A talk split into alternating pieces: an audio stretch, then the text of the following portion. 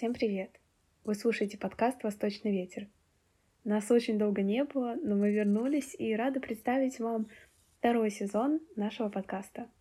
В этом выпуске мы поговорили с Волковой Мариной Александровной, директором 574-й школы в Санкт-Петербурге. Нам кажется, что этот выпуск получился пока что самым вдохновляющим и полезным для тех, кто планирует в будущем связать свою жизнь с преподаванием.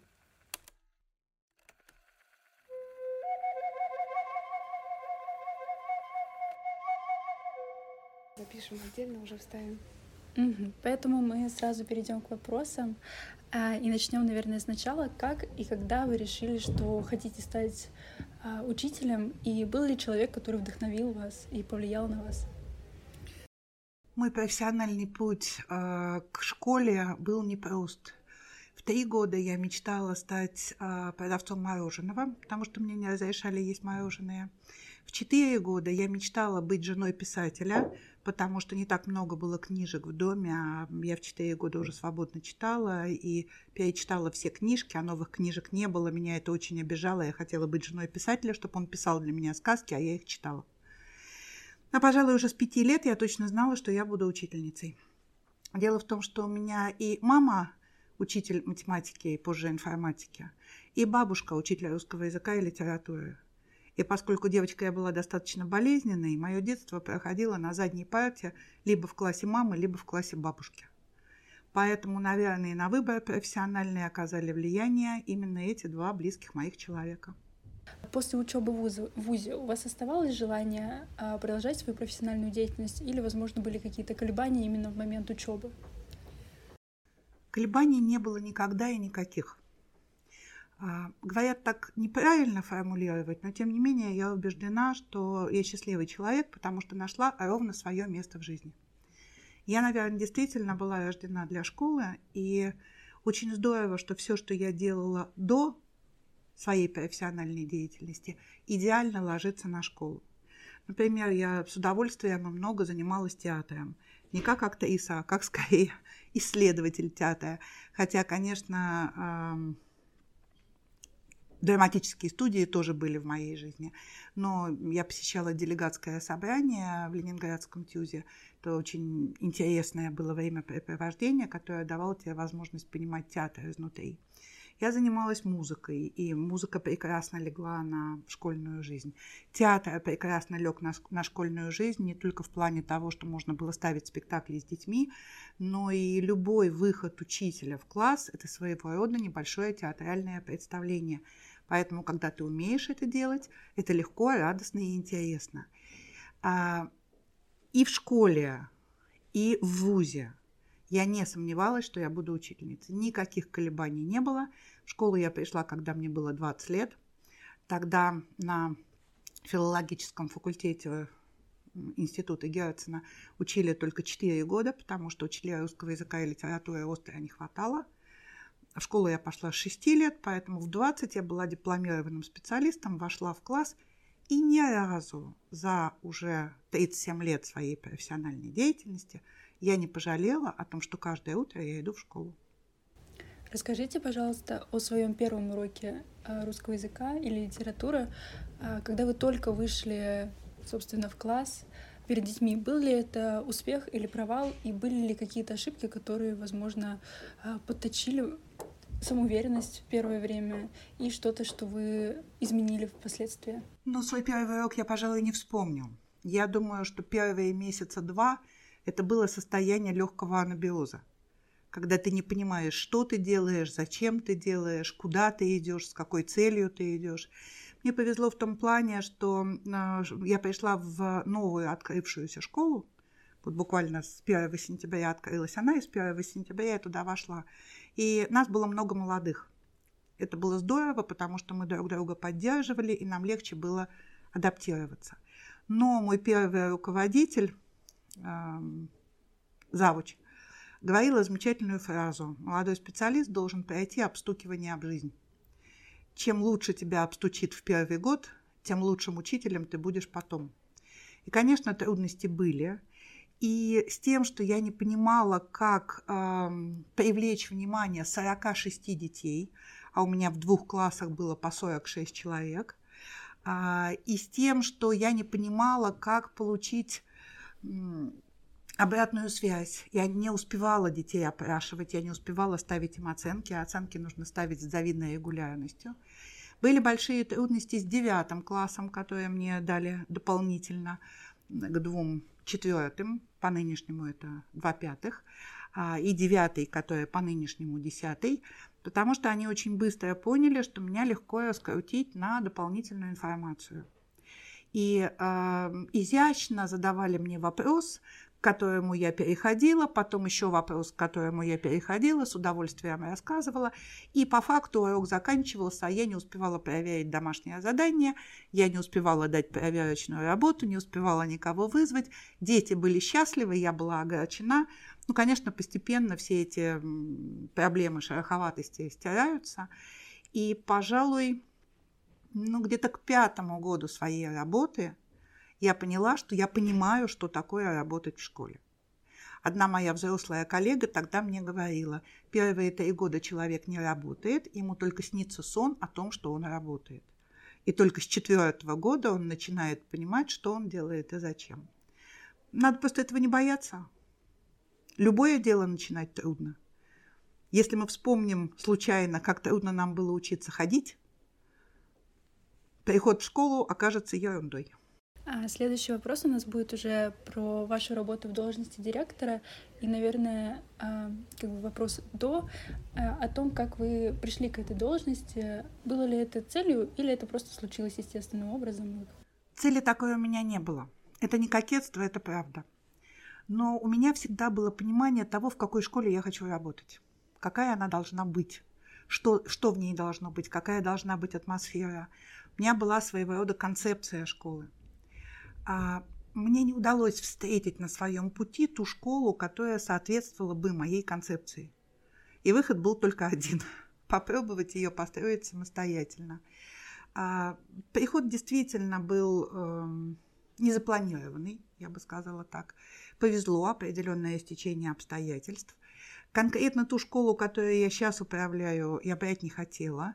Она далеко от дома, она была в очень запущенном состоянии. Мне казалось, что это неудобно. Это сейчас я понимаю, что это удобно, потому что дети, которые учатся у тебя в школе, не живут рядом с твоим домом и не видят э, тебя в обыденной жизни. И в то же время э, то, что школа была в плачевном состоянии, это тоже оказалось плюсом потому что динамика, которая происходила ежегодно, была всем видна, и я всегда была молодец. А если бы я пришла в красивую, ухоженную, статусную школу, неизвестно, как бы воспринимались мои действия. И вот теперь про 574-ю школу. А, расскажите, в каком состоянии она была, когда вы пришли, и как, а, какой план действий у вас был, как вы решили ее спасать и поднимать? Я пришла в школу с 1 ноября. И это не случайно. В августе уволился директор школы, и два месяца решался вопрос об уничтожении школы как юридического лица.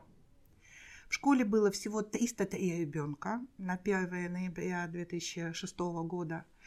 И э, не было, как казалось тогда, необходимости ее сохранять как юрлицо. Но, к счастью, решение было принято обратное. Школу решили сохранить, потому что шел подъем детей, демографический взрыв. И э, мне досталась школа, ну, мне тогда казалось, что ее легче взорвать, чем что-то с ней сделать. Ремонт, в школе был на тот момент 17 лет, э, ремонт не производился, по-моему, никогда. Э, люди, которые работали в школе, безусловные профессионалы, практически не улыбались, потому что два месяца они ждали, что с ними будет, будут они работать дальше или не будут. Дети не улыбались, потому что тоже не понимали, что происходит, что будет происходить дальше, что происходит сейчас. И, в принципе, эти два месяца им никто, ими никто по большому счету не занимался, поэтому радости, вот этого радостного ощущения от перехода в школу, конечно, не было. Было понятно, что что-то со школой надо делать. А, конечно, хорошая школа – это хорошие учителя, но чтобы пришли хорошие учителя, их надо чем-то привлечь. Школа находится практически на краю города. Добираться сюда непросто. Дети слабо мотивированы на учебу. В школе не было ничего такого, чем бы я могла привлечь хороших учителей. Хорошие учителя с удовольствием бы пришли на хороших детей. Но дети были обычные, неплохие, но обычные. А для того, чтобы в школу пришли хорошие, интересные, развитые дети, стремящиеся учиться, должны быть хорошие учителя. И тупик. То есть развитие в эту сторону невозможно. Нет хороших учителей, нет хороших детей. И наоборот. Надо было найти какую-то взрывную фишку, если можно так сказать, для того, чтобы все изменилось. И тогда, после разговора с несколькими моими друзьями, я поняла, что нужно двигаться в сторону Китая. Тогда это был вопрос достаточно закрытый. Китай не воспринимали всерьез. А, очень многие с удивлением обсуждали мое решение, а, высказывались по поводу того, что Китай это дешевый и некачественный хлам, и непонятно кому и когда он будет нужен, так же как китайский язык. Но, тем не менее, я решение приняла, и мы пошли по этой дороге. И уже в марте 2008 года я поехала первый раз в Шанхай подписывать договор с Шанхайской школой иностранных языков при Университете иностранных языков. Собственно говоря, с этого и пошло изменение школы. А, учить китайский язык нелегко, но когда детям преподносится информация о том, что если вы попробуете, у вас будет возможность поехать в Шанхай, они несколько иначе воспринимают вопрос трудности обучения. Плюс к тому я очень благодарна одному замечательному человеку, Андрею Евгеньевичу Ларегин, который тогда был депутатом законодательного собрания, отвечал за наш округ. Он очень позитивно отнесся к этой идее. И вот пока он был депутатом, 4 года на тот момент, а, он очень поддерживал нас финансово. И дети наши ехали в Шанхай бесплатно. Так вообще обмен устроен по принципу мы покупаем билет, а принимающая сторона полностью оплачивает наше пребывание. Точно так же принимали деток и мы. Но билеты в Китай всегда были достаточно дорогими, и далеко не каждый ребенок мог себе это позволить. А благодаря помощи Андрея Евгеньевича я могла отправлять в Шанхай тех детей, которые достойны, а не тех, кто может заплатить за билет. Это было важно, и отношение к школе постепенно менялось. Когда к нам первый раз приехали китайцы, э, уже совершенно иначе родители слушали меня, когда я рассказывала о Китае. Когда мы съездили первый раз весной 2009 года, это вообще был фурор. И, собственно говоря, со следующего года уже мы открыли первый китайский класс. Понятно, что э, не все родители понимали, куда они ребенка ведут не было никаких э, официальных протоколов по этому поводу. Просто вы хотите, чтобы ваш ребенок попробовал учить китайский, тогда вам в первый К. Вот, собственно говоря, с этого все началось, и э, как-то сразу и администрация стала поддерживать, и какие-то деньги на ремонт появились. Э, ну, ремонт – это такая история, которая, в общем, тоже не про деньги. Если э, ты любишь свою школу и хочешь, чтобы там было красиво, то все постепенно найдется. Найдется возможность поставить красивые вазоны с цветами, найдется возможность повесить занавески красивые, привлекательные, создающие домашнюю атмосферу. Э, найдется возможность приобрести рамочки, в которые ты повесишь грамоты.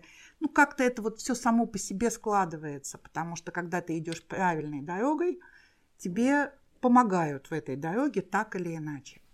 Ну и, соответственно, уже через 6 лет моей директорской работы заявлений, поданных в школу, было почти в два раза больше, чем я могла принять. Так вот мы и развиваемся. Это потрясающе и очень вдохновляюще.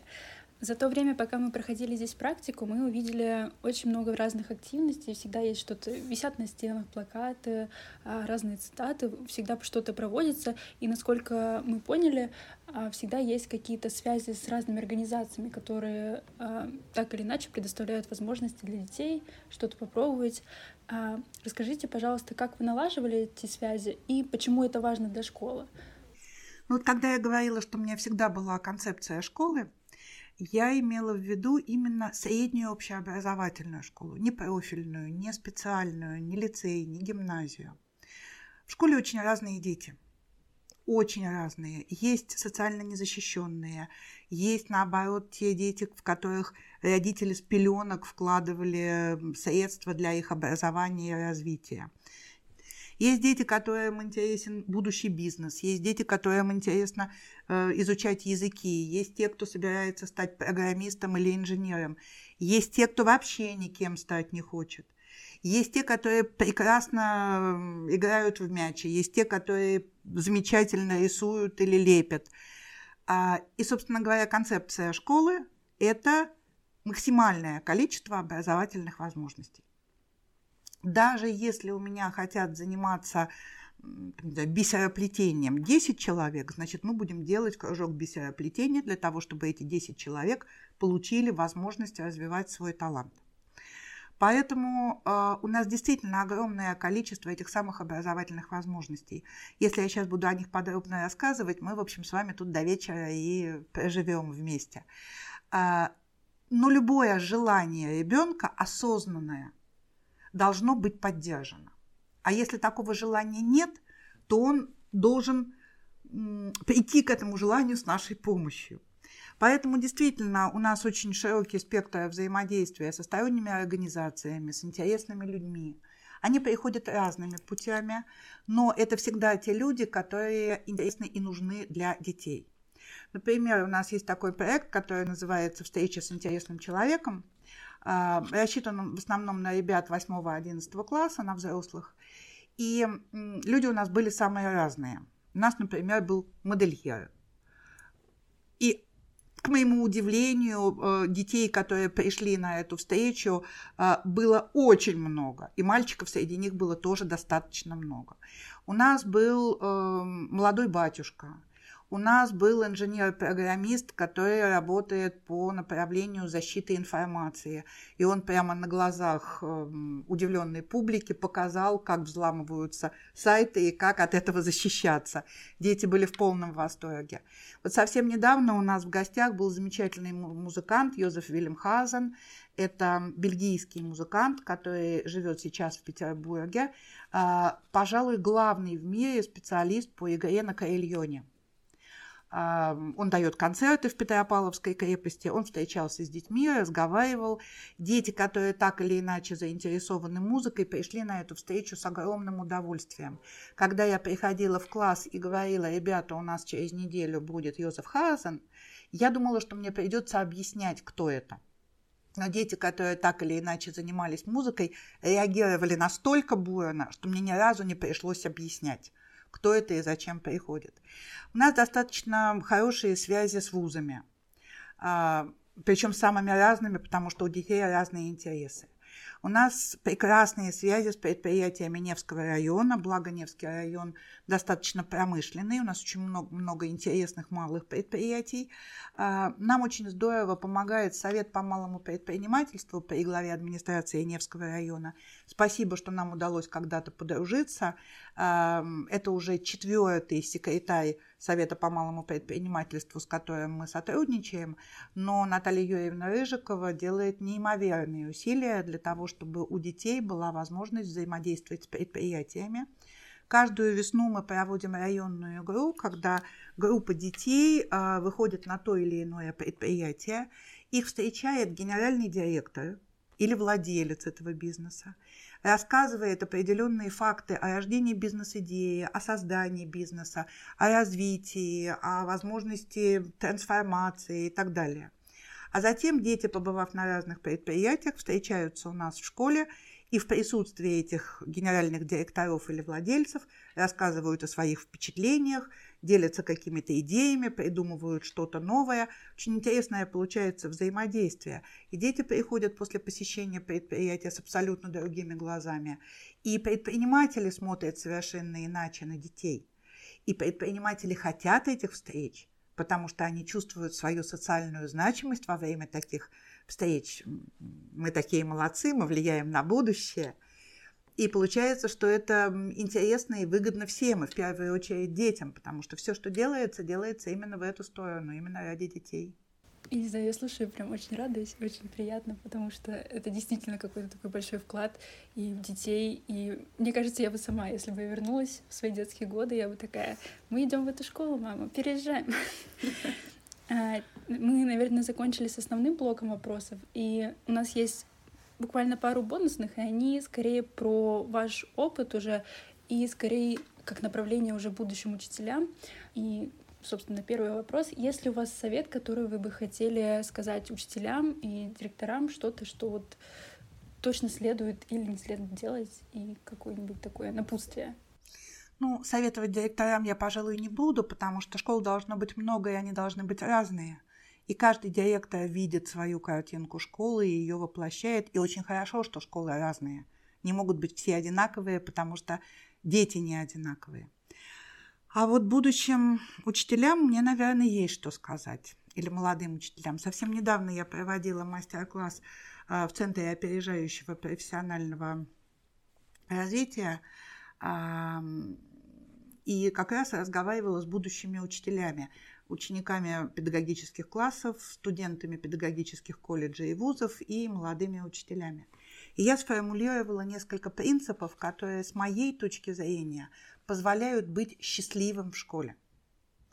А, не буду, наверное, говорить все, но вот самые важные с моей точки зрения – это, во-первых, школа – это не про работу, школа – это про жизнь. Чем больше ты вкладываешь в школу, чем больше ты ей отдаешь, тем больше тебе возвращается.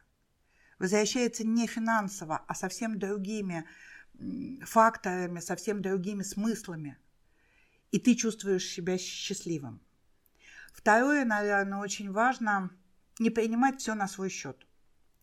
Очень часто бывает, что молодой педагог говорит, дети меня не любят, дети меня не понимают, конкретный мальчик Вася надо мной издевается. А так нельзя, потому что мальчик Вася плохо себя ведет не из-за того, что не нравится конкретный учитель, а из-за того, что у него, возможно, трудности дома, возможно, он не умеет выстраивать взаимодействие со взрослым человеком, скорее всего. Возможно, он просто влюбился в молодую учительницу и не знает, что с этим делать. Возможно, дома произошел какой-то конфликт. То есть проблема не во мне. Проблема есть, но она не моя личная. Но при этом очень важно а, быть личностью. С детьми надо разговаривать. Как сказал замечательный педагог нашего времени Сергей Зинович Казарановский, школа – это про разговоры с детьми. Разговаривать с детьми для того, чтобы они тебя услышали, нужно о том, что интересно тебе. Если тебе не интересно, почему деревья зеленые, не надо об этом разговаривать с детьми, пусть об этом поговорит кто-то другой. Поговори с ним о том, что тебе интересно. Например, ты увлекаешься музыкой, расскажи о том, какая это музыка. Спроси, что любят они. Поговори о каких-то философских составляющих. Дети это тоже поймут, их эти вопросы мучают. Каждый из нас в 13, 14, 15 лет думает, а зачем я живу? А в чем мое предназначение? Может быть, не в такой формулировке, но, пожалуй, нет человека, который прошел бы без этих мыслей. Поговори об этом – в любом случае разговаривай о том, что интересно тебе. Пожалуй, вот это основные составляющие. А, вот еще один, наверное, момент. Не конкурируй с детьми. Не доказывай им, что ты круче, взрослее, значимее, знаешь больше, чем они. Не пытайся детей принизить, разговаривай с, ним, с ними на равных, даже если они не знают того, что знаешь ты. Дети не прощают две вещи. Они не прощают вранья и равнодушие. Если ты не будешь детей обманывать, и если ты будешь к ним неравнодушен, педагогическая деятельность сделает тебя счастливым. Я не знаю, что сказать, потому что это прям великолепно слушать, и хочется все записывать. И хорошо, что мы записываем подкаст, потому что потом это можно переслушать. А, и вопрос к вам, как учитель русского литературы. Наверняка у вас есть любимая цитата, что-то, что направляет вас, или просто приятно слышать, читать. Может быть, вы поделитесь ей? Может быть, сейчас это прозвучит немножко пафосно, но когда я читаю ту или иную книжку, э, у меня есть та или иная любимая цитата. Вот что читаю, то и любимая. Если мы говорим о цитате как о жизненном девизе, то, что поддерживает и вдохновляет, это, пожалуй, китайское высказывание, как это не парадоксально, любая большая дорога начинается с первого шага. Оно звучит в разных исполнениях, но очень часто бывает ситуация, когда ты думаешь, все пропало, у меня не получится, я не туда иду, я не то делаю, вообще надо увольняться, все не то и все не так, потом глаза закрываешь, дышишь, говоришь себе, что любая дорога начинается с первого шага, и как-то удивительно, но все получается. Ну и если уж мы об этом говорим, то, наверное, одна из самых любимых цитат моих в последнее время, настолько любимых, что у меня даже есть кружка с этой цитатой, это слова э, Славы Сэ «Страдать некогда, сплошные приключения и возможности». Мы благодарим вас за участие, потому что это был, наверное, один из самых вдохновляющих и интересных подкастов. И всегда очень приятно слушать о чем-то опыте а, и еще более интересно слушать, когда видно, что у человека горят глаза и что вы в этом действительно счастливы. Вот. Поэтому спасибо вам большое. Ну, если этот подкаст кому-нибудь из молодых людей поможет стать счастливым в стенах школы и сделать счастливыми детей, которые рядом с тобой, значит, моя жизнь прошла не зря.